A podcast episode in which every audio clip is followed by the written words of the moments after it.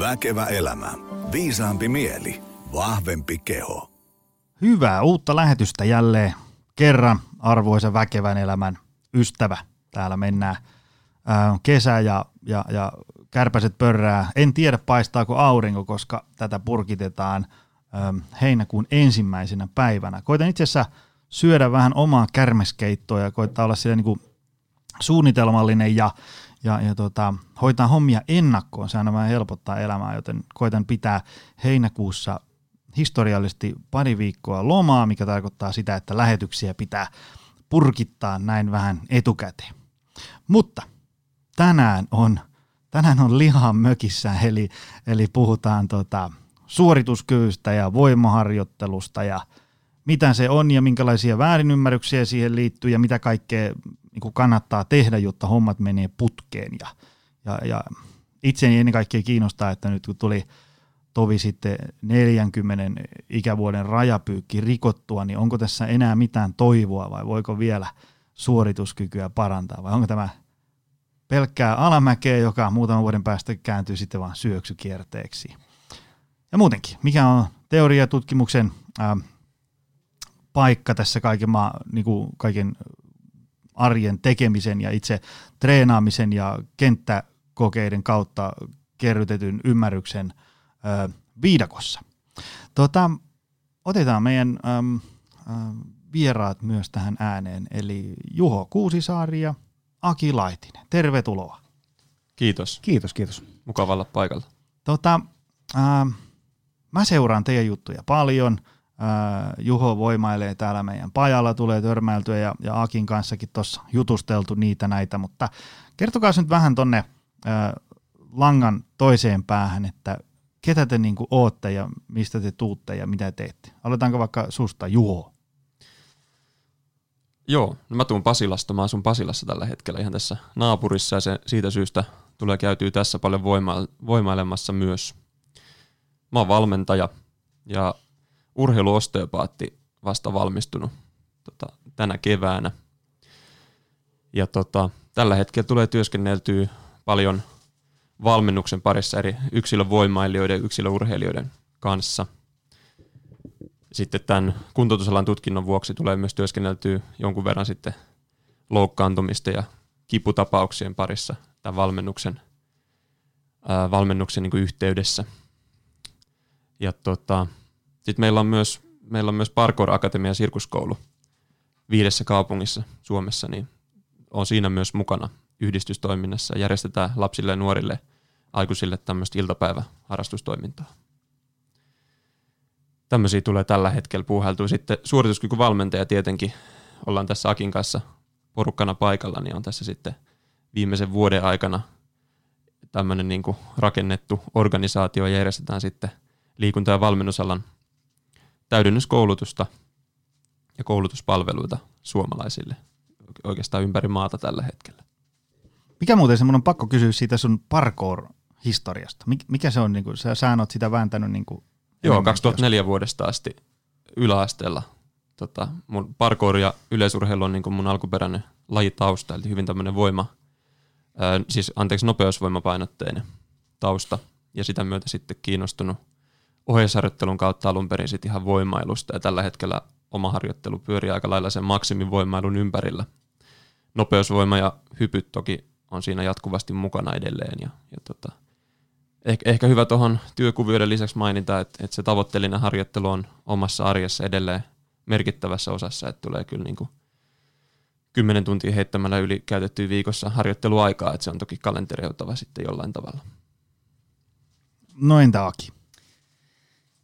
Joo, mä oon Aki Laitinen tosiaan Lahdesta, tai Lahdessa asun, valmennan. Oon urheilufysioterapeutti ja ammattivalmentaja.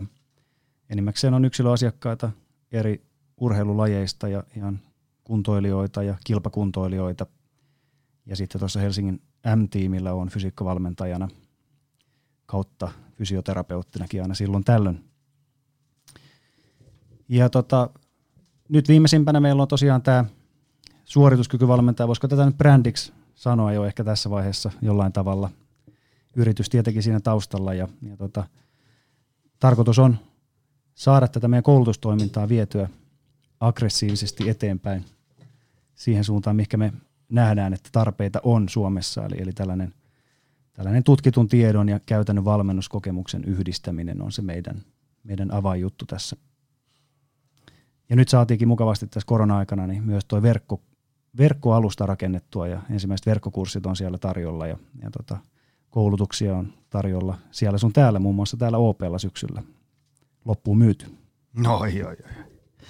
Hei, tota, meidän menu on niin pitkä, että toivon mukaan ehditään saamaan kaikki ää, kysymykset tässä vastattua, mutta jos me puhutaan tänään, niin kuin, no lähdetään nyt ensinnäkin siitä, että mistä me puhutaan tänään. Jos me puhutaan niin kuin suorituskyvystä, niin kuin tuolla langan päässä on ihmisiä niin kuin eri historialla ja eri koulukunnista ja eri kuplissa ja, ja tavallaan joku vääntää hauista ja joku juoksee ja, ja niin edespäin. Niin, niin tota, mistä me tänään puhutaan? Me puhutaan niin kuin suorituskyvystä. Niin, niin mit, mitä se niin kuin on, että, että ihmiset pääsee kärryille? No mä voisin nappaa siihen vastauksen, eli, eli tota, se mistä me puhutaan yleensä eniten Juhon kanssa, niin on nimenomaan se fyysisen suorituskyvyn kehittäminen. Eli meidän mielestä siihen kuuluu oikeastaan sellaista niin kuin kuusi, kuusi perusasiaa. Siellä taustaominaisuuksina on aina aerobinen kunto, maksimivoima, sitten on nopeusominaisuudet, liikkuvuusominaisuudet, sellaiset perusliiketaidot ja tietysti myös kehon koostumus. Sitten on lisäksi myös psyykkinen suorituskyky. Meidän organisaatiossa siitä vastaa ihan psykologi, eli siihen me ei kauheasti Juhon kanssa yleensä tungeta nokkaamme, mutta tietysti se liittyy myös siihen suorituskykyyn sinällään. Mutta nämä seitsemän asiaa on sellaista tärkeää ja niistä kuusi nyt on, on sitten nimenomaan sitä fyysistä puolta. Onko, oliko se tyhjentävä vastaus? Joo. No, tällä tavalla me myös meidän koulutuksissa ollaan sitä avattu. Eh, ehkä suorituskyky on jollain tavalla haastava termi siinä mielessä, että se voi tarkoittaa aina eri kontekstissa vähän erilaisia asioita, mutta, mutta tota, näistä ominaisuuksista tästä jaottelusta pääsee mun mielestä aika hyvin jo kärryille eteenpäin. Tota, lähdetään, no, no ennen kuin mennään siihen, että, että millä sitä suorituskykyä parannetaan, niin lähdetään, lähdetään sittenkin siitä, että mitkä on teidän mielestä tämmöiset niin yleisimmät virheet, mitä ihmiset tekee, kun ne yrittää parantaa suorituskykyään, ja, ja sitten minkälaisia sellaisia väärinymmärryksiä tai myyttejä tähän liittyy. Varmaan aika paljon, mutta, mutta niin semmoinen otetaan top 3, 4, 5. No jos tätä ominaisuusharjoittelua miettii, Aki äsken luetteli näitä ominaisuuksia jonkun verran, niin ehkä semmoinen tyypillinen virhe on, että lähdetään heti kikkailen tosi paljon. Haetaan kaiken näköisiä erikoiskeinoja ja, ja erityisjuttuja, semmoisia pieniä nyansseja. Ja ne unohtuu sieltä taustalta ne perusasiat. Agi esimerkiksi mainitsi äsken tuon aerobisen peruskunnon ja maksimivoiman, että ne on oikeastaan tekijälle kuin tekijälle laista riippumatta niitä pohjaominaisuuksia aina siellä kaiken muun taustalla. Ja niiden pitäisi sitten näytellä myös siinä harjoittelussa merkittävää osaa. Ehkä toinen, jos pelataan valmennukseen, on sitten semmoinen, mistä me paljon puhutaan myös, että et se valmennus ei ikinä ole vain niiden ominaisuuksia valmennusta. Että totta kai vaikka me opiskellaan paljon teoriatietoa ja halutaan tietää ominaisuuksia, me halutaan tietää harjoittelufysiologiasta tarkemmin asioita, mutta me aina valmennetaan lopulta sitten ihmistä. Eli täytyy ottaa se ihminen hyvin paljon kokonaisvaltaisemmin huomioon kuin ainoastaan vain ikään kuin ominaisuuksien summana. Mitkä on sellaisia asioita, niin kuin että kun mä itse olen ainakin huomannut sen, että on paljon sellaisia asioita, jotka niin teoriassa ihan kivoja – mutta sitten ne ei aina niin kuin, toimi käytännössä. Mitkä on semmoisia, mihin sä oot törmännyt, että tavallaan näin voisi mennä, mutta hetkonen, tämän yksilön kohdalla ei muuten nyt voikaan mennä ihan näin. Hyvä kysymys. Mulla mm. tulee esimerkiksi itsellä mieleen että se vaikka se, että jonkun vaikka muun elämän kuormitus on niin, kuin niin valtava, että tavallaan se, se, mitä olisi ehkä kiva tehdä, jotta se pääsisi siihen tavoitteeseen, mihinkä se tyyppi haluaa, niin, niin nyt meidän pitää muuttaa vähän suunnitelmaa, kun se ei kestä semmoista mankelia. Niin, ehkä tästä, tästä suoraan jatkumana voisi ajatella, että meillä on tämmöisiä niin kuin esimerkiksi voimaharjoitteluun liittyen tietynlaisia viikkovolyymihaarukoita, mistä voisi lähteä liikkeelle vaikka harjoitteluohjelmoidessa. Mutta ne on tietenkin aina keskiarvoja, että siellä yksilöt saattaa olla hyvin eri päissä sitä skaalaa, ja sitten se ei huomioi myöskään sitä koko elämän kuormitusta. Että kaikki se koettu kuormitus kuitenkin ikään kuin kaatuu siihen samaan kuppiin tavalla tai toisella, samaan vesilasiin. Ja sitten jos alkaa kuohumaan yli, niin se on ihan sama, että onko se näennäisesti teoriassa sit niissä ikään kuin optimivolyymeissa vai et, ne ei sille yksilölle sitten toimi siinä tilanteessa enää. No mitäs muita väärinymmärryksiä? Aki, heitä jotain. No siis kyllä tässä tuli näitä, näitä tärkeimpiä, että varmaan sanoisin, että se kiire on niin se pahin vihollinen, mikä on, on, että jos yritetään samanaikaisesti kaikkia eri ominaisuuksia kehittää, niin se ei onnistu. Ja siihen liittyy myös se, että ei ymmärretä ehkä sellaisia suuria jatkumoita, joita siellä taustalla on silloin, kun pyritään fyysistä suorituskykyä edistämään. Et meillä täytyy olla niinku tiettyjä ominaisuuksia, jotta voidaan tiettyjä tehdä. Et jos ajatellaan vaikka, että pelkästään hinkataan nopeusvoimaa, mutta sitten meidän maksimivoimakapasiteetti on tosi olematon, niin se hyvin nopeasti loppuu sitten se kehittyminen. Tai sitten vastaavasti ei tiedetä sitä, että esimerkiksi nopeuden ja kestävyyden samanaikainen kehittäminen on aika, aika haastavaa. Että, että tällainen niin kuin jaottelu sille, että mitä tehdään milloinkin, voi puhua periodisoinnista, ohjelmoinnista, jaksottelusta, mistä tahansa, mutta, mutta että se on varmasti se yksi tärkeimmistä. Mä itse asiassa, mikähän se oli? Kukahan joku just laittoi tuossa tota, Instagram-storissa tänä aamuna siitä, oliko se, että Jukka, oli kuitenkin sellainen siteeraus Jukka Jaloselta, että tavallaan äm, monessa asiassa, esimerkiksi jääkiekossa, tavallaan kun siellä on nuoria pelaajia, niin näkee, että siellä on niinku tämmöistä perustyötä tekemättä aika paljon. Ja sitten kun niinku se luistin ei kulje siihen tahtiin, kun se voisi kulkea. Ja sitten siinä oli muistaakseni vielä siitä, että se laatu on ikään kuin tosi vaihtelevaa, että kun tulee tyyppejä joistain seuroista tai jostain ympyröistä tai maakunnista, niin sitten ollaan niin kuin tosi erilaisessa lähtötilanteessa johtuen siitä, että, että se, se, miten treenataan, on niin kuin tosi kirjavaa. Niin tota, mitkä on teidän ajatukset? Jos nyt ajatellaan vaikka tämmöiset joku perinteiset suomalaiset urheilulait tyyliin niin kuin vaikka jalkapallo ja jääkiekko, niin, niin tota, se, minkälaista roolia esimerkiksi vaikka näissä lajeissa voimaharjoittelun teidän mielestä pitäisi niin kuin näytellä? Jos nyt ajatellaan, ei oteta ihan, ihan lapsia, vaan otetaan vaikka tämmöisiä jotain niin kuin tyyliä 6, 7, 18 ja siitä ylöspäin. No eh, ehkä sitä voi lähteä avaamaan semmoisen semmoisen sananeppailun kautta, että, että ehkä se oheisharjoittelu sanana välillä ongelmallinen, että se nimenomaan nähdään semmoisena ylimääräisenä osana sitä harjoittelua. Kun sen sijaan, kun puhutaan tämmöisistä pohjaominaisuuksista, vo- voimailusta, voimaharjoittelusta ihan kenelle tahansa urheilijalle, niin sen pitäisi olla sitä perustyötä, mikä kuuluu siihen tavalliseen harjoitteluun tavalla tai toisella aina. Ja kyllä oma kokemus klassisesta lajeista esimerkiksi Suomessa fysiikkaharjoittelun puolelta on hieman samanlainen, mitä Jalonen kommentoi, että, että siellä pyörii aika paljon semmoista metodologiaa, hyvin erilaisia menetelmiä, se on hyvin semmoista menetelmäjohtoista, jolloin sitten herkästi ne perusperiaatteet ja tärkeimmät asiat sieltä pohjalta jotenkin nuorempien urheilijoiden kanssa unohtuu. Joo, sopivissa kohdin, silloin kun ollaan kehitysvaiheessa voimakkaimmillaan, puhutaan sieltä 15-18 esimerkiksi, niin täytyisi uskaltaa huomattavasti enemmän sitten panostaa siihen. Mä en, mä en tykkää puhua oheisharjoittelusta. Mä oon oikeastaan omassakin joukkueessa kieltänyt sen sanan käytön. Eli puhutaan vain harjoittelusta. Jos nyt halutaan jostain puhua, niin puhutaan sitten äh, niin kuin fyysisestä harjoittelusta ja lajiharjoittelusta, mutta ei mielellään sellaistakaan, koska täytyy tulla jo niin kuin nuoresta lähtien se idea siitä, että kaikki nämä komponentit kuuluu siihen, jos meinaa menestyä. Mutta että, että muutenkin niin uskallettaisiin tehdä päätöksiä esimerkiksi silloin, kun on, on kasvuvaihe kiivaimmillaan, niin silloin olisi, olisi tosi rohkea veto ja tärkeä veto pikkusen sit pudottaa sitä lajiharjoittelun määrää. Sama sitten siellä myöhemmin, joku voi olla sellainen vaihe, että olisi tärkeä pikkusen enemmän sit niitä voimaominaisuuksia tehdä esimerkiksi. Et näitä ratkaisuja täytyisi uskaltaa tehdä, mutta siellä on taustalla sitten sellaisia tekijöitä, että on jäävuoroja, salivuoroja, halutaan maksimoida niitä aikoja, pitää pystyä hyödyntämään ikään kuin annetaan, vanhemmat maksaa siitä, niin täytyy mm. antaa sitten se, mutta sit, se, se voi olla pois siitä urheilijalta sitten taas niin kuin pitkällä aikavälillä ehkä se rohkeus myös, rohkeus ja osaaminen syklittää ja suunnitella sitä harjoittelua jollain tavalla järkevästi, että ei pyritä tekemään myöskään kaikkea samaan aikaan täysiä. Et, et semmoinen aika perustavan luontoinen asia, joka sitten ratketessaan jo auttaa niin kuin hyvin paljon eteenpäin ja sitten myös, myös liittyy kuormitukseen ja, ja tota, loukkaantumisherkkyyden madaltamiseen sit olennaisesti. Ja sitten se ei ole aina kiinni myöskään siitä, ettei, ettei sitten olisi niitä resursseja annettu sille – muulle harjoittelulle kuin lajiharjoittelulle, mutta saattaa olla, että siellä muussa harjoittelussa tehdään sellaisia asioita, mitkä me voidaan jo tehdä siellä lajiharjoittelussa.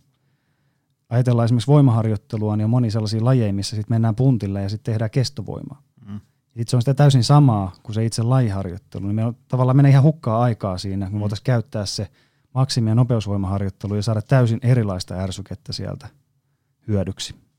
Se oli hyvin, mitä sanoit tuossa, että nämä, niin nämä eri, että ei puhuta enää oheisharjoittelusta, vaan puhutaan vaan harjoittelusta, jossa on niin erilaisia ö, osakokonaisuuksia, koska ö, mä oon tässä nyt kaiken muun oman toimen ohella tehnyt niin kuin joillekin urheilijoille niin kuin puntitreeniohjelmia. Ja tota, se on ollut, se on ollut niin kuin hämmästyttävää, miten tavallaan niin kuin korkeallakin tasolla niin kuin urheilijoiden voimatasot voi olla sitten niin kuin, niin kuin hämmästyttävän matalat.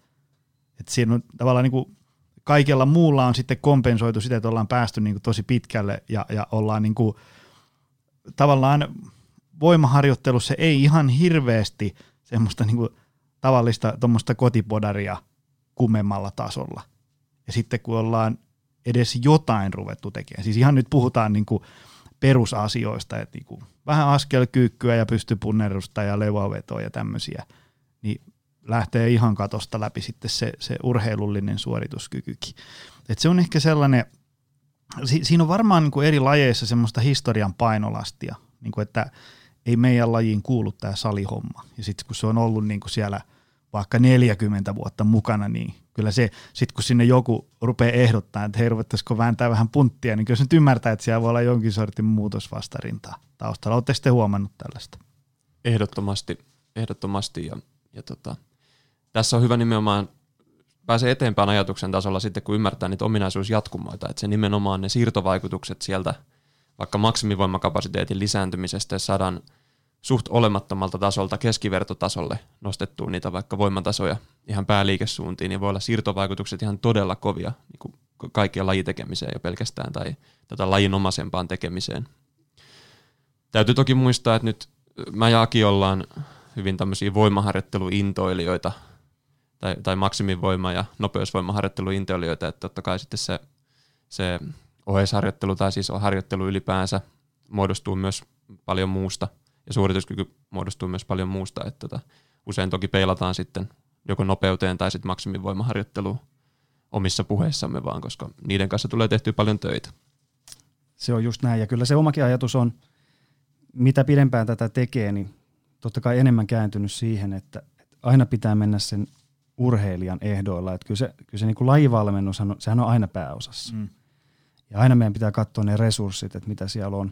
Mutta toi mitä sä sanoit, niin on tärkeää tunnistaa fysiikkavalmentajan nimenomaan se, että voi olla tosi korkeatasoinen urheilija. Tunnen ihan siis paljon kollegoiden kautta esimerkiksi, ketkä, ketkä valmentaa sitten NHL-tason kiekkoilijoita, niin puhuttu just siitä, että pitää tunnistaa se, mikä se jatkumo on siinä fyysisessä harjoittelussa. Se on täysin eri kuin mikä se on siinä lajiharjoittelussa. Ja saattaa olla, että jos joku valmentaja on pitkään tehnyt esimerkiksi tavoitteellisten voimaharjoittelijoiden kanssa töitä ja tottunut siihen, että tehdään paljon tietyllä tavalla sitä juttua. Sitten kun ruvetaan tekemään urheilijoiden kanssa, niin se onkin vähän niin kuin hämmästys, että, että mitäs tästä, tämähän on vähän kuin, niin kuin aloittelijoiden kanssa tehtäisiin töitä. Mm, Harjoitellaan mm. vähän lannesaranaa ja Kyllä. se kyykyn pohja-asentoa ja sellaisia. Mm. Kyllä. Ja tähän liittyen vielä, vielä totia, tietysti täytyy arvioida, että että millä mittareilla me sitä mitataan vaikka voimatasoja urheilijoilta. että tietenkin sitten, jos me laitetaan ne tekee jotain vaikka, vaikka taidollisesti tosi erilaista, mitä ne lajissa tekee, niin tietenkin ne näyttäytyy sitten myös eri tavalla ne voimatasot. Täytyy, täytyy sitä osata toki peilata sitten myös. Mutta yhdyn kyllä tähän, mitä Aki sanoi. Eikä se tietenkään siis koskaan tarkoita sitä, että me varmuudella voitaisiin sanoa, että kun saadaan fyysiset ominaisuudet jollekin tasolle, niin se lajisuorituskyky paranee. Että sellaista ei voida sanoa. Niinpä mutta kannattaa yrittää ainakin.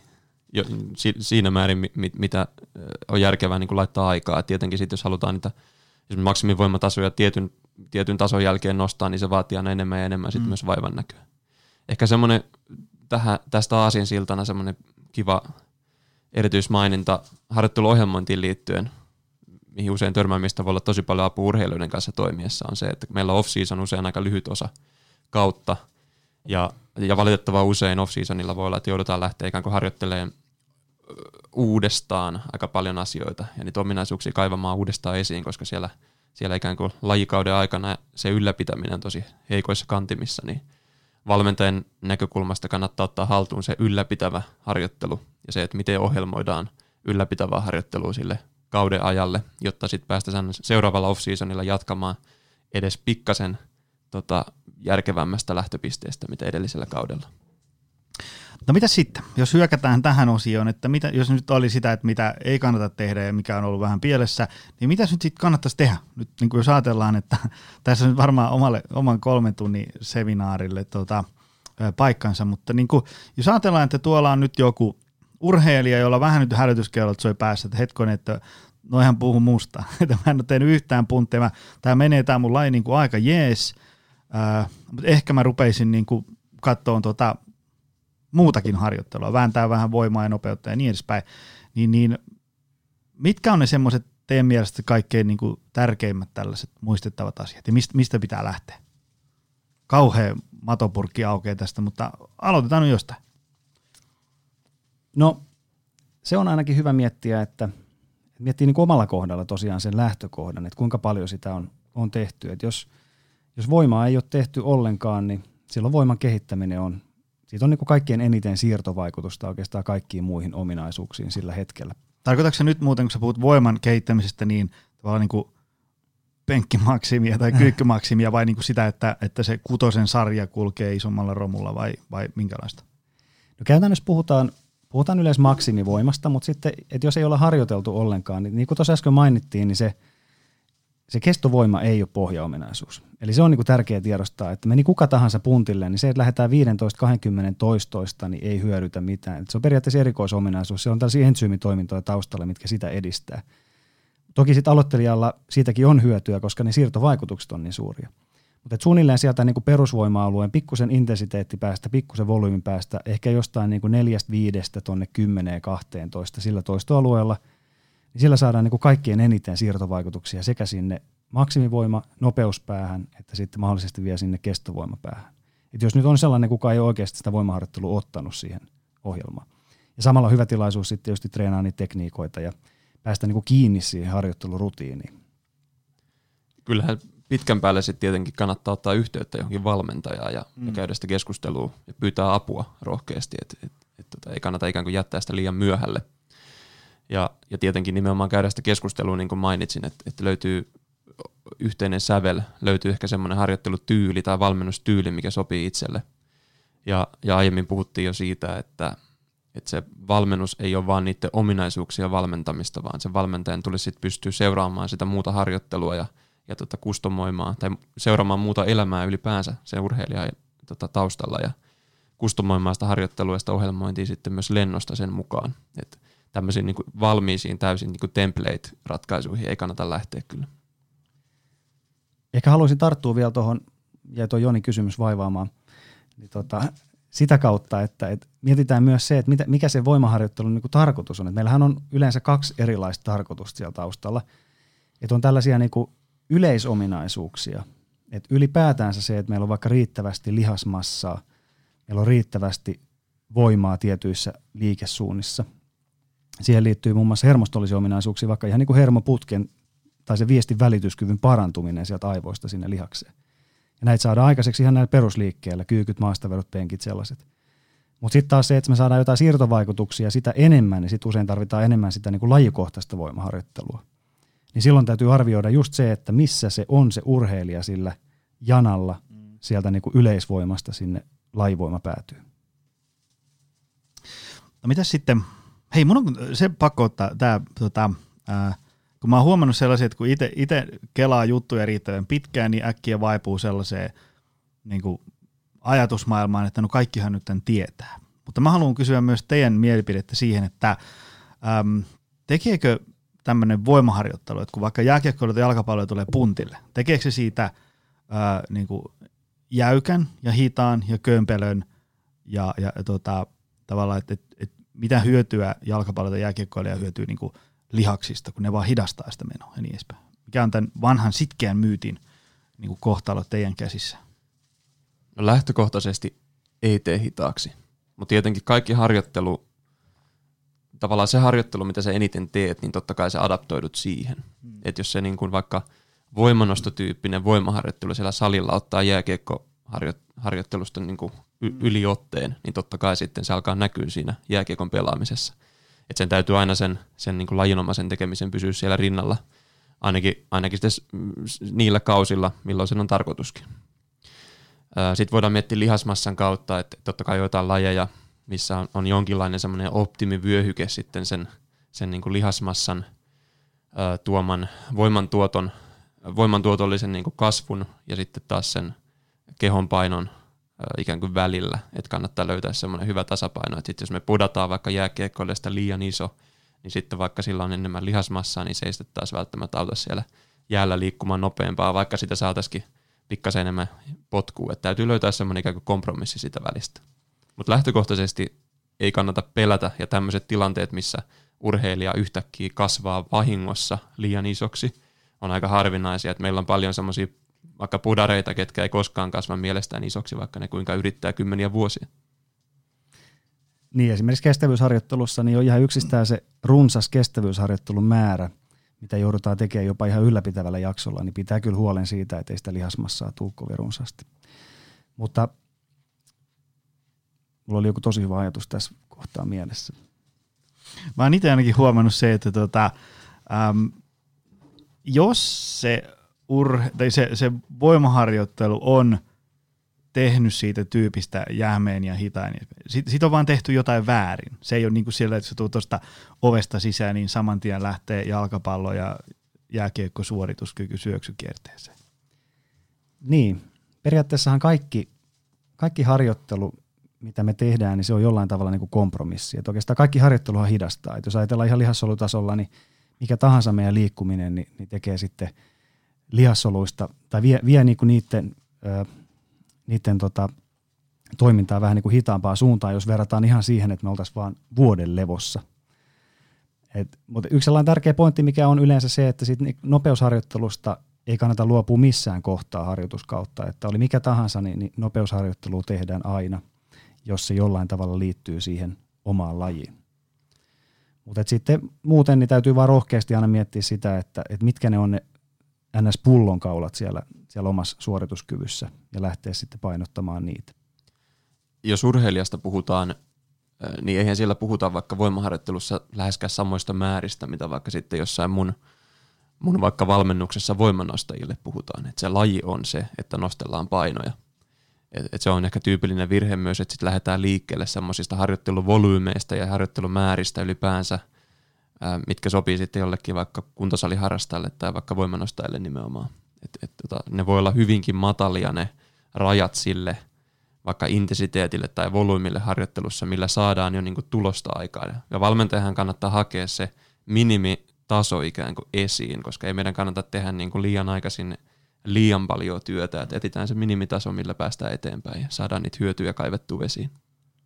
Ja se, mikä tulee liikkuvuuteen, niin sehän on ihan höpölöpö, että, että jotenkin niin kuin jäykistää sitä ja muuta. Että, että voimaharjoittelu itsessään on ihan parasta liikkuvuusharjoittelua. Monessa tilanteessahan meidän niin ensimmäinen asia, mitä me saadaan kuntoon, niin on se, että ylipäätään se päästään vaikka syväkyykkyyn, opitaan käyttää lantio oikein, opitaan se lanne sarana sieltä, saadaan tuonne olkaniveleen 180 astetta liikkuvuutta ja niin poispäin. Ja vasta sen jälkeen, kun meillä on nämä hallussa, niin sitten saadaan ruveta tekemään jotain osatoistoja tai muuta. Et totta kai voihan sen suunnitella huonosti, että jos tehdään 20 vuotta pelkästään niiauskyykkyä, niin ei välttämättä silloin ole se lonkan liikerata ihan täydellinen, mutta, mutta silloin kun harjoittelu on hyvin suunnittelua ja osa harjoittelusta tehdään täysin liikeradoilla, niin se kyllä itsessään pitää jo huolta siitä liikkuvuudesta. Kyllä. Harjoittelu on, harjoitteluadaptaatiot on aina spesifejä sille harjoittelulle, mitä tehdään. Et, et tietenkin sit, niin kuin aluksi sanoin, haluan korostaa vielä uudestaan, että jos me vietetään viisi treeniä viikossa siellä salilla takakyykkäämässä ja sitten se jää vaikka yhteen kertaan se joku lajiharjoittelu, niin totta kai sitten jonkun ajan jälkeen se keho alkaa adaptoitua enemmän sit siihen takakyykkäämiseen. Et, et, sitten harjoitteluohjelman ja rytmityksen kannalta pitää huomioida sitten se, että minkälaista harjoittelua tehdään kuinkakin paljon. Mitä sitten jos me tuottaisiin jotain tiiviisti teidän ajatuksia, puhutaan nyt paljon tästä treenistä tänään, mutta sitten tämän niin kuin, suorituskyvyn parantamisen nämä muut osa-alueet, eli otetaan nyt vaikka syöminen ja palautuminen, niin, niin mitkä on teidän semmoiset teesit siihen? Olette niin kuin, mennäänkö karppaamalla vai meditoidaanko vai mikä, mikä on niin kuin sellaiset tavalla, että teidän semmoiset niin tärkeimmät, niin kuin, että pidän näistä kiinni, niin ollaan jo tosi pitkällä? No tämä on ehkä hyvä, hyvä kohta ylipäätään se nostaa yksi sellainen meidän pääpointti tuosta meidän koulutustoiminnastakin, niin se on se, että monesti tällaisessa fysi, fyysiseen suorituskykyyn liittyvässä valmennuksessa, niin se varsinainen valmennuspuoli unohtuu sieltä kokonaan. Eli saattaa olla, että ollaan niin tosi hyviä tekemään niin sanotusti harjoitusohjelmia, tällaisia harjoitusrunkoja, mutta sitten se, että miten se tähän yksilöön, miten se sopeutuu siihen tai, tai miten me hyödynnetään sitä sellaista esiin nousevaa informaatiota sieltä, niin se jää vähän puutteelliseksi. Ja silloin just tällaiset tekijät tietysti on tosi tärkeää, että miten se yksilö palautuu ja tiedetään vähän muutakin sen elämästä kuin pelkästään se, että milloin se käy puntilla ja mitä se tekee siellä. Ja, ja tietysti myös ravitsemus on toinen sellainen, tärkeä asia. Ja sieltä ikään kuin sit muodostuu se valmennuksen kokonaisuus, mistä me paljon puhutaan. Palautumiseen, palautumiseen liittyen täytyy tietysti huomioida, että sehän on se aika, milloin sitten sitä kehitystä tapahtuu. Että et se harjoitus ja treeni varsinaisesti, niin se on vaan se stimulus sitten siinä edeltävästi. Että et onhan se ihan merkittävässä niin kuin kriittisessä osassa sitä kehitystä. Että kyllä sitä täytyy sitten asiakkaiden ja urheilijoiden kanssa tietenkin painottaa. Ja siellä nyt tärkeimpänä tietysti on niin kuin riittävät yöunet ja, ja sitten tämmöiset niin riittävät rauhoittumiset, että siinä arjessa on esimerkiksi hermoston kannalta on vaihtelua, että ei olla jatkuvasti niin kuin esimerkiksi ylikierroksilla tai sitten myöskään päinvastoin, että se hermosto pääsee vähän liikkuu vapaammin siellä päiväaikana, että tulee, tulee vähän niitä kovempia ja sitten rauhallisempia hetkiä kumpiakin. Ehkä tämmöisiä perusasioita palautumiseen liittyen tulee korostettua ja sitten ruokavalioon liittyen hyvin semmoinen – hyvin aika semmoinen intuitiivinen, hyvin, hyvin semmoinen niin perus, tämä nyt on tylsä, tylsä vastaus, mm. mutta hyvin semmoinen niin perus ruokavalio, semmoinen, että syödään, tietysti riippuu sitten harjoittelusta, että syödäänkö vaikka hieman plussakaloreilla vai sitten kulutuksen mukaan, mutta, hyvin semmoinen intuitiivinen, aika, ja, aika jaot, niin kuin tasaisesti jaetut makroravinteet. Meillä on sitten tuossa meidän tiimissä nyt uusi vahvistus sitten Oona-Mari, joka sitten on hieman, hieman tota, vielä meitä enemmän perillä myös urheiluravitsemuksesta, mutta, mutta tota, se harjoittelun kannalta hyvin semmoisissa perusasioissa pysytään. Koskaan ei kannata rakastua harjoitusohjelmaan. Se on aika tärkeää, että enemmänkin opettelee nimenomaan kuuntelee sitä omaa kroppaa ja sitten itse tai valmentajan kanssa, kanssa niin kuin osataan sit soveltaa sitä. Niin silloin me saadaan, silloin ikään kuin voidaan olla koko ajan siellä, siellä kehityksen aalloharjalla sen sijaan, että me niin pakotettaisiin sopeutumaan se kroppa siihen harjoitusohjelmaan. Ei se, voi, ei se mitään järkeä, että se on niin päin, vaan se pitää olla just toisinpäin. Mulle tuli tuosta mieleen, kun mä aina välillä, kun joskus valmennettavien kanssa, tavallaan kun, kun mietitään vaikka, otetaan nyt vaikka toi ravinto tuosta nyt tapetille, niin joskus kun tavallaan sitä, sitä ravitsemusta miettii niin kuin, niin kuin, vähän niin kuin liian – tavallaan, niin että se menee niin kuin vähän liian pitkälle se analysointi siinä. Ja sitten tietysti, niin kuin, jos sulla on joku sairaus tai joku tämmöinen niin poikkeustilanne, on asia erikseen, mutta tavallaan sitten jos ajatellaan, että on niin kuin perusterve ja halutaan vaikka vaan pudottaa painoa, niin sitten se tuntuu, että siinä on aina välillä lähdetään sellaisille raiteille, että siinä ei ole niin kuin, tavallaan oikein niin kuin päätä eikä häntää sille, että se, niin kuin, jos ajatellaan tämmöinen niin tavallinen ihminen, joka haluaa pudottaa nyt 15 kiloa, niin, niin mä aina välillä törmään siihen, että, että se on semmoinen niin kuin tavallaan niin kuin mietitään paljon, mitä kaikkea mä en voi syödä ja mitä kaikkea mun pitää rajoittaa. Ja mä en syö enää koskaan näitä. Ja, ja näille hommille mä laitan lakon. Ja, ja sitten kun mä taas sitten, kun viettää aikaa myös urheilijoiden kanssa ja semmoista, jotka on niin kovassa kunnossa, niillä on enemmänkin semmoinen, että mitäs kaikkea mä voisinkin nyt syödä. Tavallaan se on semmoisen niin kuin, niin kuin runsauden näkökulmasta. Ja, ja sitten tietysti kun liikutaan paljon, äm, tai ainakin riittävästi, palaudutaan hyvin, niin sitten tavallaan se syöminenkin voi olla niin kuin tosi joustavaa ja monipuolista sen sijaan, että sun täytyy niin kuin pelätä kaikkea, mitä sä laitat suusta alas. Niin mä oon yrittänyt joskus avata sitä, että, että, niin kuin, että miltä kiinnostaisi ikään kuin vähän tämmöinen niin urheilijan mentaliteetti tai lifestyle, että sä lähdet semmoista niin kuin runsauden näkökulmasta sen sijaan, että sä niin kuin tavallaan maalaat itsesi johonkin nurkkaan silleen, niin, niin tota, mä oon itse huomannut semmoisesta, niin kuin moni on saanut niin kuin aha-elämyksen, että itse asiassa joo, että onkohan tämä mun tämmöinen niin kuin, en voi syödä näitä, en voi tehdä tätä analyysi mennyt niin kuin aavistuksen liian pitkälle, kun on lue, lukenut nettiä ehkä ilta myöhään vähän liikaa ja ei välttämättä osaa niin kuin kuratoida sieltä, että onko tämä asia nyt niin kuin ihan näin, niin kuin tässä sanotaan. Kyllä, kyllä. Eh, ehkä ravintoakin voi, me suunnitellaan harjoittelua aina, aina sillä tavalla, että me jaetaan sitä eri mittaisiin sykleihin. Meillä on makrosyklejä, mesosyklejä, mikrosyklejä. Niin sitä ravintoa on myös välillä hyvä hahmottaa ikään kuin sen makrosyklin muodossa, eli vähän pitemmällä aikavälillä, että, että mitkä on niitä oikeasti tärkeitä linjoja, niitä tärkeitä isoja juttuja, mitkä täytyy toteutua, jotta se harjoittelu menee esimerkiksi eteenpäin. Että helposti me jumitutaan sitten sinne mikrosyklitasolle, sinne yksittäiseen harjoitukseen tai vaikkapa harjoitusviikkoon ja sitten mietitään ja siellä yritetään sitten niinku tehdä niitä yksittäisiä pieniä valintoja, että syönkö nyt vaikka parsakaali vai porkkanan, että kummasta mä saan parempia ravintoaineita nyt tähän harjoitukseen. Mm. Että pitäisi vähän laajentaa sitä perspektiiviä ensin ja, ja ne on sitten ne on sit hyvin yksilöllisiä ja hyvin, hyvin pieniä etuja, sit, mitä saa semmoisella niin neppailemisella.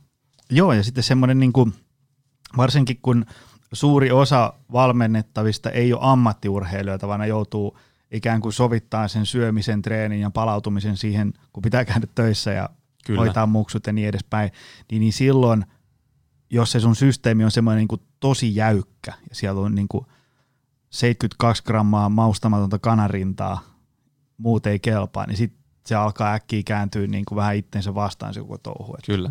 Ja itselläkin omat, itsellä on paljon tavoitteellisia voimailuurheilijoita, tosi kovankin tason urheilijoita, mutta esimerkiksi voimanosto on semmoinen laji, että ei siellä niinku liiku rahaa. että et se on semmoinen niinku harrastus, mitä tehdään tosissaan.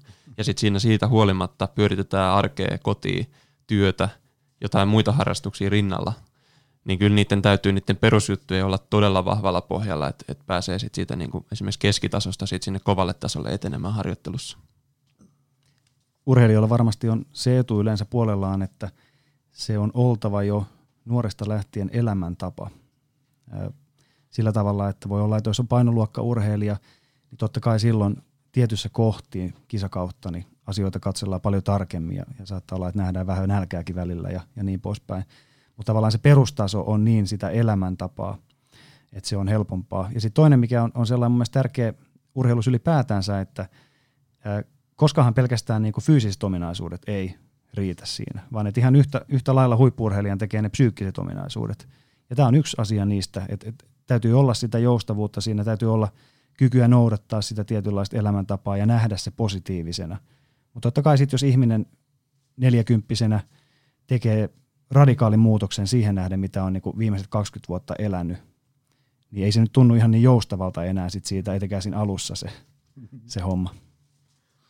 Tuota, mikä on teidän ajatukset tästä ikuisesta äm, teorian ja sitten tämmöisen niin kuin arjen valmennustyön kautta saatujen oppien tämmöisestä niin kuin symbioosista? Internethän on täynnä satasivuisia sotia siitä, että, että no mulla ja mun valmennettavilla tämä ainakin toimii näin. Ja sitten siellä toisessa poterossa istuu se tyyppi, että tälle ei ole näyttöä. Käänsin koko PubMedin ympäri. Ja sitten kuitenkin, olikohan se Hulmi Juha vai kuka joskus puhui siitä? Joo, se oli itse asiassa Juha oli tässä, niin kuin, tässä podcastissa puhumassa siitä niin kuin, tämmöisestä evidence-based, mikä vähän niin kuin yhdistelee niitä. Ja mikä on teidän ajatukset siitä, niin kuin, että, että meillä on niin kuin näyttöä ja sitten meillä on tämmöistä niin kuin arjen näyttöä, niin miten ne niin kuin pystyy elämään jossain yhteiselossa?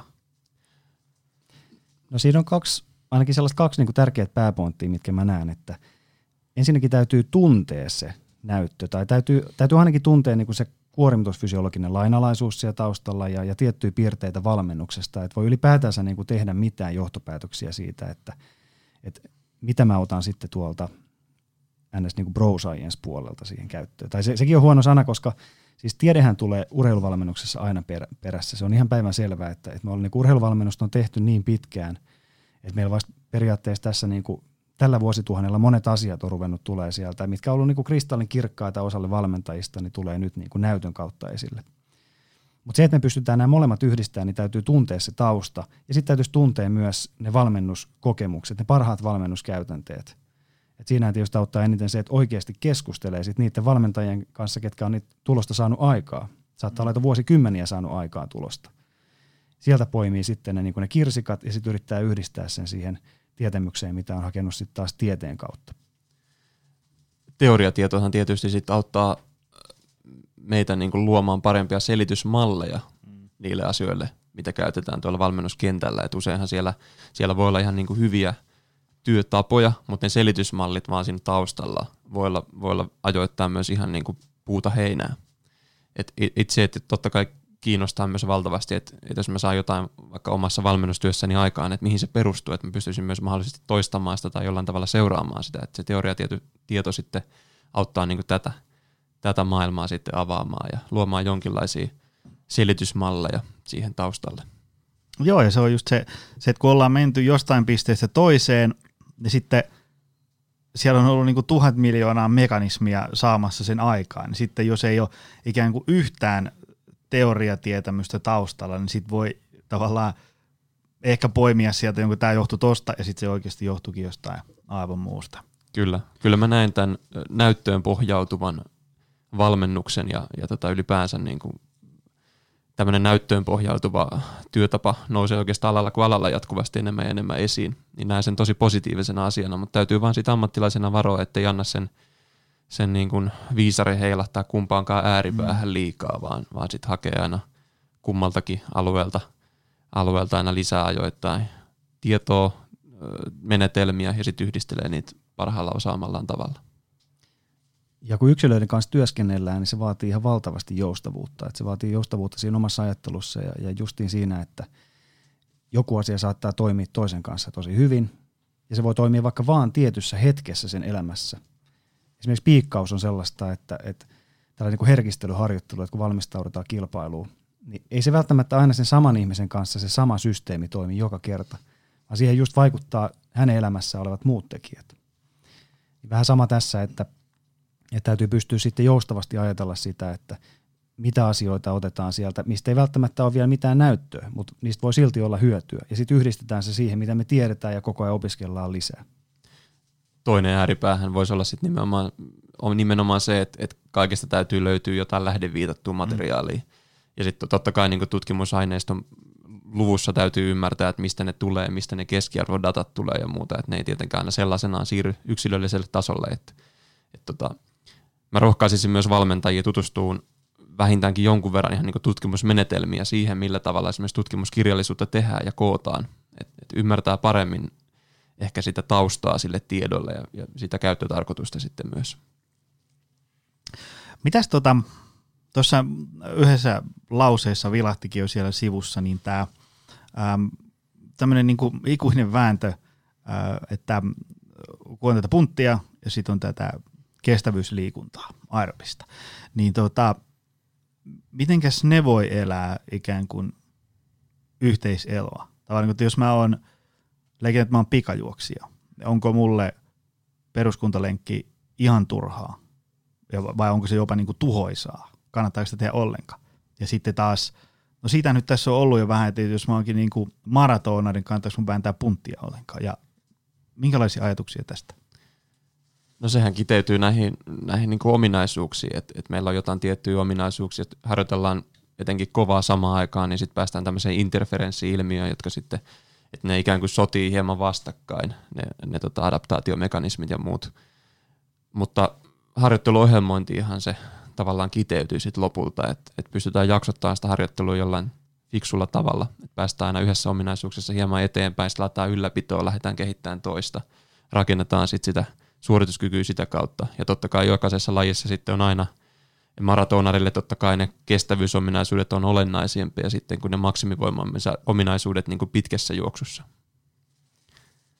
Ja sitten meillä on aina monta syytä myös harjoitella. Et se ei ole aina se, että niinku esimerkiksi 100 metrin juoksijalla niin se ainoa tavoite harjoittelu on se, että saadaan sit aikaa pois siitä.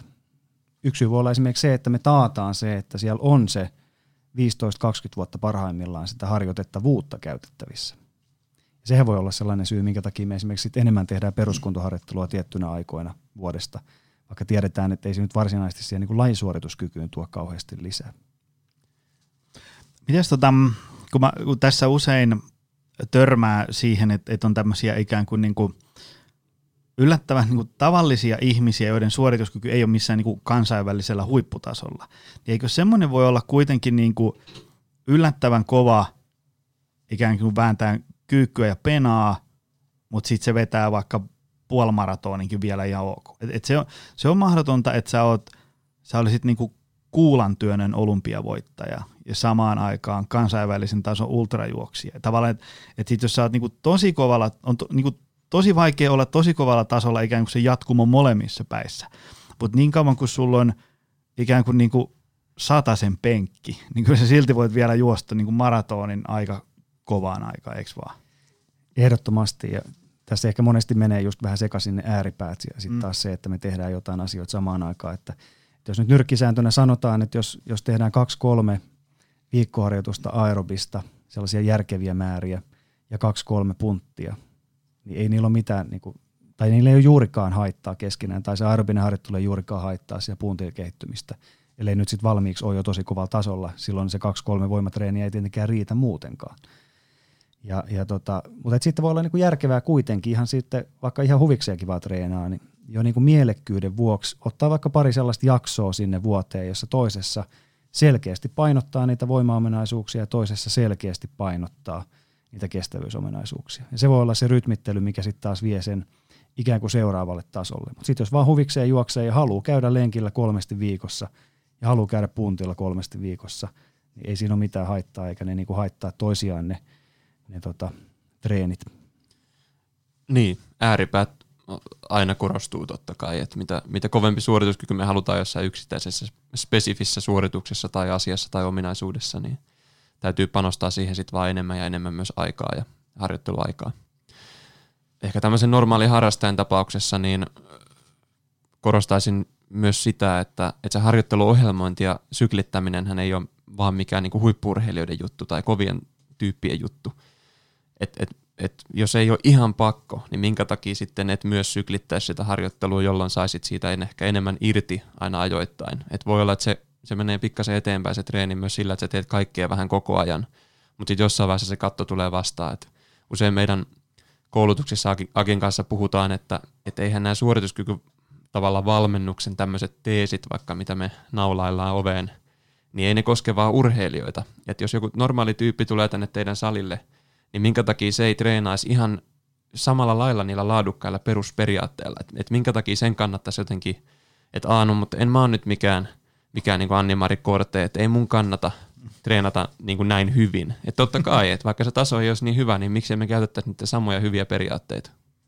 Joo, toi on hyvä, hyvä pointti. Että monesti just sanon asiakkaille, että, että jos sä käytät viikossa vaikka neljä 5 tuntia harjoittelua, niin miksi sä tekisit sen huonosti, jos vaihtoehtona on se, että sä voit tehdä sen hyvin? Ja saada parhaat mahdolliset tulokset sillä ajalla, mitä on käytettävissä. No mitä sitten, kun tulee tämmöinen meikäläisen kaltainen joku 40-vuotias tyyppi, että mulla on tässä niin kuin, arki on sillä ihan ok hallussa, että, että mä niin en ole kauhean kovassa tikissä ollut, mä en ole mikään kilpaurheilija ollut koskaan, mutta mä haluaisin olla niin aika hyvässä kunnossa. Mä pystyn juokseen sanotaanko kympin tuntia ja, ja olisi vaikka mitä, 500 kilon yhteistulos, että olisi niin kuin aika tiikis. Onko paljon 500 tulee? Mä heitin nyt ihan hatusta. Kyllä, siitä, kyllä siihen nyt joutuu jo vähän vääntää. Joo, kyllä se on kuitenkin ihan, ihan kiitettävä. Pari sata mave, miten sitten 150 pena ja 150 kyykkyä. Niin. Se on, se on, se on hyvä, hyvä, hyvä okay. menee tasan. No niin, no niin. Eli otetaan vähän alaspäin. Soitetaan vaikka 400 yhteistulos ja 10 alle tunti. Niin, niin tota, mitä mun niinku pitäisi tehdä? Onko, se, onko semmoinen tavallaan niinku mahdollista enää? Ehdottomasti siis ihan samoilla, ihan samoilla periaatteilla. Mä usein ihmisille ehkä avaan sitä, moni ajattelee, että 30 jälkeen jotenkin lähtee niinku kaikki, kaikki vaan niinku katoaa. Mutta sitä on ehkä hyvä vaikka hahmottaa sen kautta, että se, se niinku tavallaan ehkä optimikatto jollain tavalla totta kai laskee. Totta kai jos me halutaan niinku ihan eliittitasolle, niin jo, jotkut lajit on semmoisia, että sun täytyy vaan aloittaa nuorena, tai sitten täytyy tapahtua joku todellinen niin kuin, tuuri tai joku, tai joku todellinen niin kuin, synnynnäinen säkä siinä lajissa. Mutta se katto lähtee ikään kuin sieltä hieman laskemaan, mutta siitä huolimatta sillä hyvällä harjoittelulla sä pystyt kehittymään ihan valtavan paljon. Ja todennäköisesti voi olla, että jos sä olisit nuorena alkanut harjoittelee, vaikka se tavalla optimitaso olisikin ollut korkeammalla, niin et sä olisi sitä saavuttanut välttämättä siitä huolimatta, koska ei treenata niin, kuin niin niin kuin, tota, ammattimaisella tasolla. Eli, eli eten, etenkin voimaharjoittelun tapauksessa niin nelikymppisenä pystyy saamaan ihan järkyttävän hyviä tuloksia. Joo, se voi ajatella tällaisena niin kuin käänteisenä U-käyränä periaatteessa, että se käyrä on aika lailla vakio siellä olemassa riippumatta siitä, että aloitetaanko me kaksi, kolme, neljä vai jopa viisikymppisenä se treenaaminen. Että sitten me päästään lähelle sitä omaa jonkinlaista niin kuin geneettistä maksimia, mitkä meillä nyt niissä olosuhteissa on mahdollista. Että kyllä niin kuin jos ajatellaan, että jos, jos 50 ihminen tekee päätöksen, että nyt mulla on sen verran massia, että mä lopetan kaikki duunit ja rupean käymään vaan puntilla, niin aika tosi hyviä tuloksia me saadaan aikaa, jos otetaan siihen se 5-6 viikkoharjoitusta. Mutta sitten realiteettihan on usein toisenlainen. Sitten mm. meillä onkin vain kaksi viikkoharjoitusta käytettävissä esimerkiksi. Kyllä. Ikinä ei kannata ajatella, että on liian vanha. Vanha aloittaa mitään harjoittelua tai ettei voisi kehittyä, että semmoista aikaa ei oikeastaan olekaan. Niin, se varmaan vaatii vähän erilaiset niin kuin, metodit ja vähän enemmän niin kuin, järjenkäyttöä siihen, kun jos nyt miettii niin kuin kaksiviitosena, kun itse aloitti tuossa, niin se nyt vähän kävi jotain läpsyttelee ja kauheassa tikissä, niin, niin tota, mutta nyt niin kuin nelikymppisenä kyllä siihen lämmittelyyn menee aika kauan suhteessa niin kuin vaikka 15 vuoden takaisin aikoihin. Mutta, mutta tosiaan se, niin kuin, oliko se John Berard niin joskus kirjoitteli, se taisi kyllä liittyä ihan tämmöiseen niin kuin, tavallaan elintapojen, niin kuin, tämmöisen perushyvän kunnon rakentamiseen ja painonpudotukseen ja tällaiseen, niin se just kirjoitti sitä, että, että ei se niin kuin, kaikki ei, jos sä oot vaikka 45-50, niin, niin voi olla, että on aika hankalaa, jos sä nyt silloin aloitat, päästä niin kuin kilpaurheilussa kansainväliselle tasolle, mutta jokaisella riittää niin kuin kyllä sitä genetiikkaa ja potentiaalia siihen, että sä pääset niin kuin aika hyvään kuntoon sillä, että niin kuin arki rullaa kivasti ja on virkeä ja, ja, ja tota, ei koko ajan kolota joka paikkaan ja niin edespäin. Joo, ehdottomasti ja, ja sanoisin, että siitä ylikin, että kyllä helposti pääsee hyvällä harjoittelulla semmoisiin tuloksiin, millä voi kehuskella, kehuskella sitten grillipileissä, että se ei ole mikään ongelma varmasti. Että totta kai sitten yksilöillä voi olla eri lähtötasoja, voi olla loukkaantumisia taustalla ja muita, mitä pitää huomioida. Joo, ja meilläkin tuossa, kun ihmisiä on vaikka meidän pienryhmätreenissä tai PT-valmennuksia, jotka on vaikka niin kuin, sanotaanko lähempänä 50 aloittanut ensimmäistä kertaa elämässään tekee jotain niin kuin tämmöistä kuntosalitreeniä, niin kyllä ne ainakin, no se on ihan normaali, että se, ei ne ekat muutamat treenit tunnu välttämättä kauhean kivalta, jos on jäämeä kuin näkkileipää ja niin edespäin. Mutta ne on sanonut sitä, että, että niin kuin ihan muutamissa viikoissa, kun tekee fiksuja juttuja, niin huomaa ihan semmoisen niin kuin – portaissa kävely ja kauppakassien kantaminen niin kuin ihan tämmöisessä normaalissa arjessa, että miten, miten tavallaan niin kuin nopeasti se lähtee kuitenkin sitä ylöspäin, varsinkin jos lähtötilanne on tosi nihke. Itselle ehkä semmoinen herätys oli 2016, kun olin, olin tota geriatrisessa fysioterapiassa töissä ja siellä pari kertaa viikkoa kuntosaliin tehtiin tota 75-95-vuotiaiden kanssa ja ne tulokset oli hälyttömän kovia. Mm-hmm että miten se vaikuttaa toimintakykyyn. Ja sitten sitten kun on vähän tutkimukseen perehtynyt, niin jossain vaiheessa ilmeisesti käy sit silleen, että se niin lihasolutason vaste vähän heikkenee. Että oikeastaan se saattaa olla, että se loppuu jopa kokonaan. Mutta sitten se hermostollinen vaste ei näyttäisi loppuvan edes siellä ihan niin kuin 90-100 vuoteen. Ja sama juttu siellä, että mitä vähemmän harjoitustaustaa alla, sitä enemmän siitä on hyötyä. Kyllä. Korostan vielä uudelleen, jos kuulijakunnassa on nyt semmoisia tota niin kuin, vaikka tämmöisiä harraste, ihmisiä, jotka harrastaa vaikka salia tai lenkkeilyä, niin rohkaisen ottaa tämmöisestä suorituskykytyyppisestä harjoittelusta koppia siinä mielessä, että se harjoittelu kannattaa omasta mielestä rakentaa aina jollain tavalla kehittäväksi. Et jos siihen käyttää aikaa, että, että raahaa itsensä sinne vaikka kuntosalille, niin silloin se on järkevää myös tehdä jollain tavalla mahdollisimman niin kuin hyvin se harjoittelu, että siitä saa myös enemmän irti. Ja koen, että monille ihmisille se myös antaa sit paljon enemmän myös motivaatiota, kun siellä on joku tavoite. Et ei tarvitse tähdätä mihinkään kisoihin, mutta se harjoittelu on ihan yhtä, se perustuu niihin samoihin periaatteihin kuin kaikilla urheilijoilla ja tavoitteellisilla harjoittelijoilla, jotka tähtää korkeammallekin, niin, niin tota, rohkeasti vaan niin kuin ottaa, ottaa sit harjoittelusta ikään kuin niskalenkiin ja nostaa pari pykälää korkeammalle tasolle. Meillähän sellainen sydämen asia on tuoda nopeusvoimaharjoittelua kaikille saleille. Se on jostain syystä semmoinen, mitä ei esimerkiksi kovinkaan monessa ihan tällaisessa klassisessa PT-valmennuksessa hyödynnetä – mutta se olisi aika tärkeä elementti nimenomaan, kun puhutaan tuolta 45-60 ikävaiheessa olevien ihmisten valmennuksissa, niin jollain tavalla tuoda sitä nopeusvoimaharjoittelua sinne mukaan. Ja se, se minkä takia sitä ei käytetä, niin monesti on sit se, että sit tulee ajatuksia niin kuin jostain pelottavista boksihypyistä tai tällaisista, mutta että sitten kun on oikea työkalupakki, tiedetään kuormitusfysiologiset taustat, niin sitä voidaan käyttää kyllä ihan turvallisesti. Otetaan ihan konkreettisia esimerkkejä nopeusvoimaharjoittelusta, kun tuo nyt niin kuin langan päässä ihan varmasti muutama ihminen, joka ei tiedä yhtään mistä puhutaan. Mitä se niin kuin tarkoittaa, kun sitä tehdään vaikka missä nyt ikinä? No sellaisia helppoja menetelmiä, mitä voidaan käyttää, niin on, on esimerkiksi tällaisia niin kuin muuttuva vastuksen harjoitteita. Ne on vähän enemmän siellä maksimumin päädyssä, mutta kuitenkin pikkuhiljaa tullaan sieltä alemmas kohti. Eli käytännössä? Tarkoittaa tällaisten niin kuin kuminauhojen käyttöä esimerkiksi kyykyissä ja vedoissa ja tämän tyylisissä liikkeissä. Ja nämähän ei tarkoita, että tarvii aina tehdä niitä klassisia nostoja. Voidaan tehdä jotain yhden raajan liikkeitä, esimerkiksi sellaisia tosi simppeleitä, turvallisia vaikka istuen ja, ja tota, lisää sinne kuminauhaa, jolloin, jolloin saadaan sitä kiihdytysvaihetta korostettua sieltä. Ää, tosi tärkeä elementti olisi tuoda ihan tällaisia normaaleja hyppelyjä ihmisten elämään. Et ihan siis niin kuin lähettäisiin matalatehoisista hyppelyistä, erittäin hyvää tällaista luuliikuntaa. Jos ei ole koskaan hyppinyt, tai sanotaan, että ei 30 vuoteen hyppinyt, niin sellainen niin kuin 100 hyppyä viikkoon on jo aika hyvä lisä. Ja nehän onnistuu ihan tuollaisten lämmittelyiden yhteydessä ja siitä sitten pikkuhiljaa ylöspäin.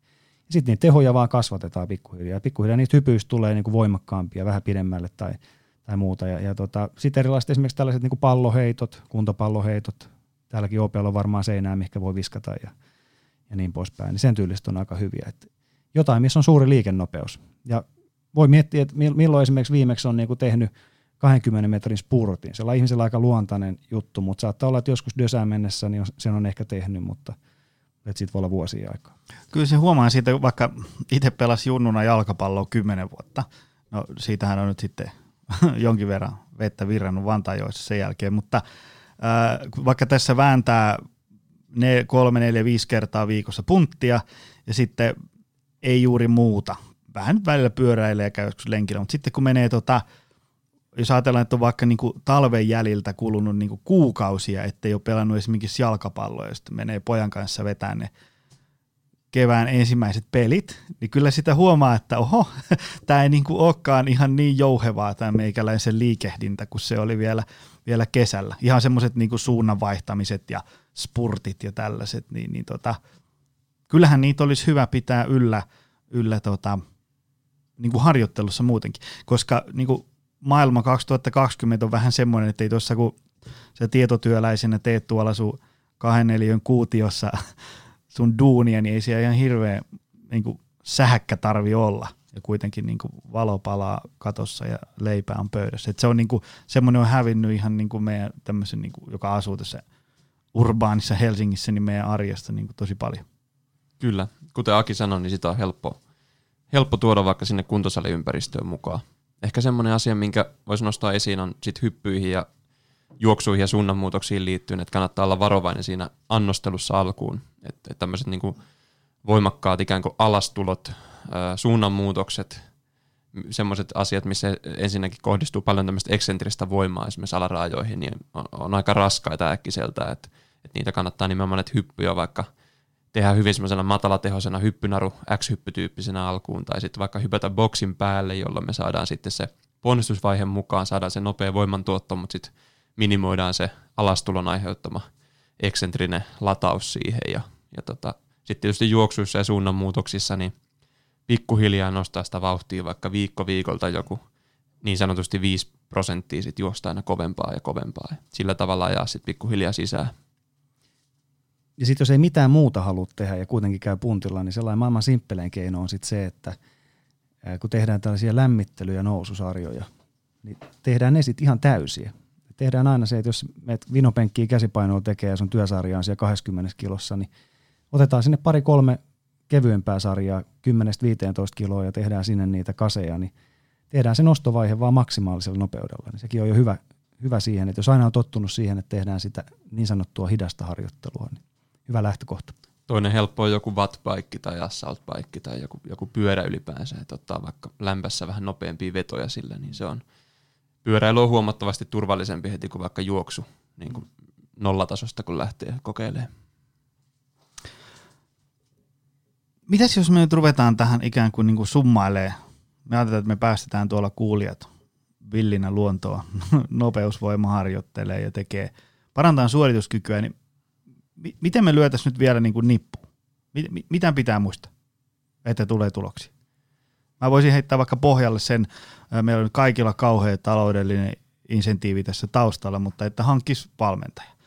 Koska mä oon itse ainakin sanonut, että, että jos, sä, jos sä ikinä oot ajatellut valmentajan hankkimista, niin se kannattaa tehdä siinä alussa. koska niin voi olla, että sä YouTuben voimin osut oikeaan tai sitten et. Mm. Ja, ja, ja tota, tavallaan se on usein paljon mielekkäämpääkin, kun se, kun se tuut, niin kuin, jos ajatellaan, että kuntosali ei ole sun niin kuin toinen olohuone, niin sä tuut tänne, niin tämä voi olla vähän semmoinen villiviidakko, että mitä täällä nyt pitää tehdä, ja noikin loikkii niin hienosti, ja mä en osaa yhtään, ja niin edespäin. Ja ne harjoitteluohjeet siinä valmennuksessa, niin nehän on vaan niin kuin murto-osa sitä, että siinä on kaikki se sparraus, keskustelu, kaikki se tuki, mikä siihen liittyy, ja sitten totta kai valmennussuhteen pitää toimia, mutta mut rohkaisen panostaa niin kuin pitkiin valmennussuhteisiin. Et joku puoli vuotta yhden valmentajan kanssa niin on vielä aika lyhyt aika, että siinä oppii pikkuhiljaa ehkä näkee ja tuntee vielä niin kuin, pikkuhiljaa oppii vasta tunteesta ihmistä, että kyllä siinä niin kuin puhutaan sitten vuosista, kun rakennetaan semmoisia toimivia, oikeasti kehittäviä valmennussuhteita. Ja sen lisäksi on pakko, pakko edelleen toitottaa noita iänikuisia vanhoja meidän lausahduksia, että, että ne pohjaominaisuudet vaan on tosi tärkeät, että se aerobinen kunto ja se maksimivoima siellä pohjalla, että, että niihin täytyy, täytyy laittaa aikaa ja vaivaa ja sitten hahmottaa sitä myötä myös niitä ominaisuusjatkumoita, että millä tavalla eri ominaisuusharjoittelu aiheuttaa siirtovaikutuksia johonkin lajisuorituksiin tai siihen, mitä halutaan sitten tehdä. Ja tuossa niin kuin Jonikin sanoi, että tosiaan kun se arkiliikkuminen on monesti hyvin vähäistä, itsekin se huomasin, kun viime viikolla fillari nostin, että, rupesi rupes pari tuntia päivässä tekee sitä, osa huvikseen ja osa vähän työmatkapyöräilyä, niin sehän meni ihan uuteen ulottuvuuteen se. Ja sitten kun kuitenkin suhteuttaa sen siihen niin kuin normiliikkumiseen, no eihän se nyt vielä kauheasti ole. Niin se voi olla yksi sellainen hyvä, hyvä tekijä, että vähän niin kuin miettii sitä vaikka edellistä puolta vuotta, että mitä se oma elämä on. Ja sitten, että mistä saisi mahdollisesti ne suurimmat hyödyt. Ja jos näyttää siltä, että suurimmat hyödyt saa arkiliikkumisen lisäämisestä, niin kyllä se kannattaa sitten ottaa sieltä käyttöön. Sitten ehkä pari sellaista täsmäharjoitetta puntin viikkoon, niin sehän on aika hyvä lähtökohta. Olisiko tämä tässä? Mä Joo. Kello näyttää noin tuntia.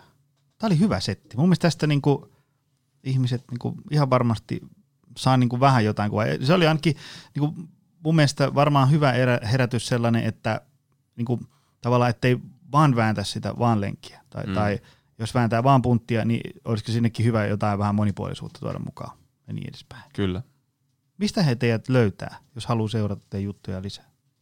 No meidät löytää Instagramista, Facebookista ihan tuolla suorituskykyvalmentaja nimellä ja sitten www.suorituskykyvalmentaja.fi, niin sieltä löytyy ihan maksuton tietopankki, eli sinne koko ajan lisäillään erilaisia kirjoituksia ja videoita ja, ja meillä on webinaaria. Nyt tässä kesälläkin on kolme eri webinaaria, mitkä on katsottavissa myös ihan jälkeenpäin maksutta siellä. Ja totta kai on myös sitten ihan maksullisia palveluja, mutta niistä kannattaa lähteä ja hyödyntää kaikki ilmainen info. Niin, siellä on ihan hyvä, hyvä tota paketti kasvamassa ja, ja tulevina vuosina varmasti, varmasti on niin kuin moninkertainen. Ja toki meidän omat Instagram, at juhokuu ja at aalaitinen, niin on myös seurattavissa. Hyvä. Kiitos teille herrat. Tämä oli mainio setti. Kiitos paljon. Erittäin paljon kiitoksia. Kiitos myös sulle, arvoisa ystävä. Nähdään taas ensi viikolla. Se on moro. Tutustu lisää aiheeseen optimalperformance.fi ja opcenteri.fi.